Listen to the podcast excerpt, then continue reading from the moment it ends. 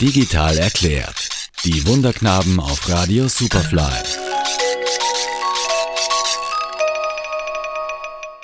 Hashtag. Wieso nicht?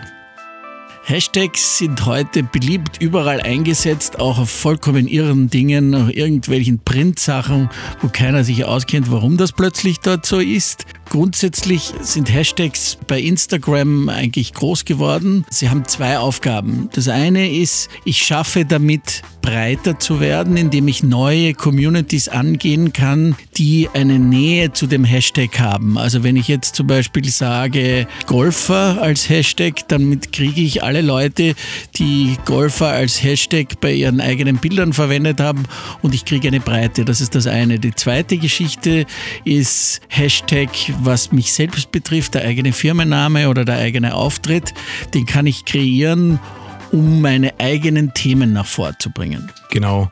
Und da ist es ganz essentiell wichtig, dass ich im Endeffekt diese Hashtags oder den Hashtag konsequent verwende.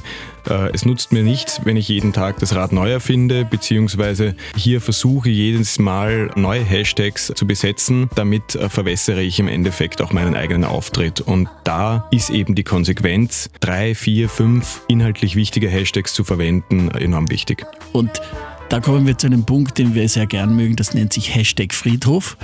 Das ist das, was viele probieren, indem sie 40 Hashtags anhängen an ihrem Bericht. Nur bitte, das kann kein Mensch lesen, kein Mensch vervollständigen, davon abzusehen. Also man lieber Hashtags, die gut sind, wenige und nicht 40 dran zu hängen, weil damit wird die Sache nicht besser.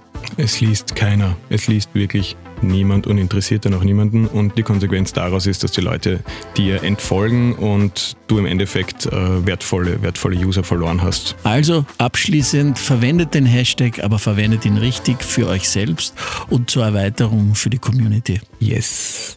Stefan Schmerzing und Raoul Haslauer sind die Wunderknaben, eine Social Media und Digitalagentur aus Wien.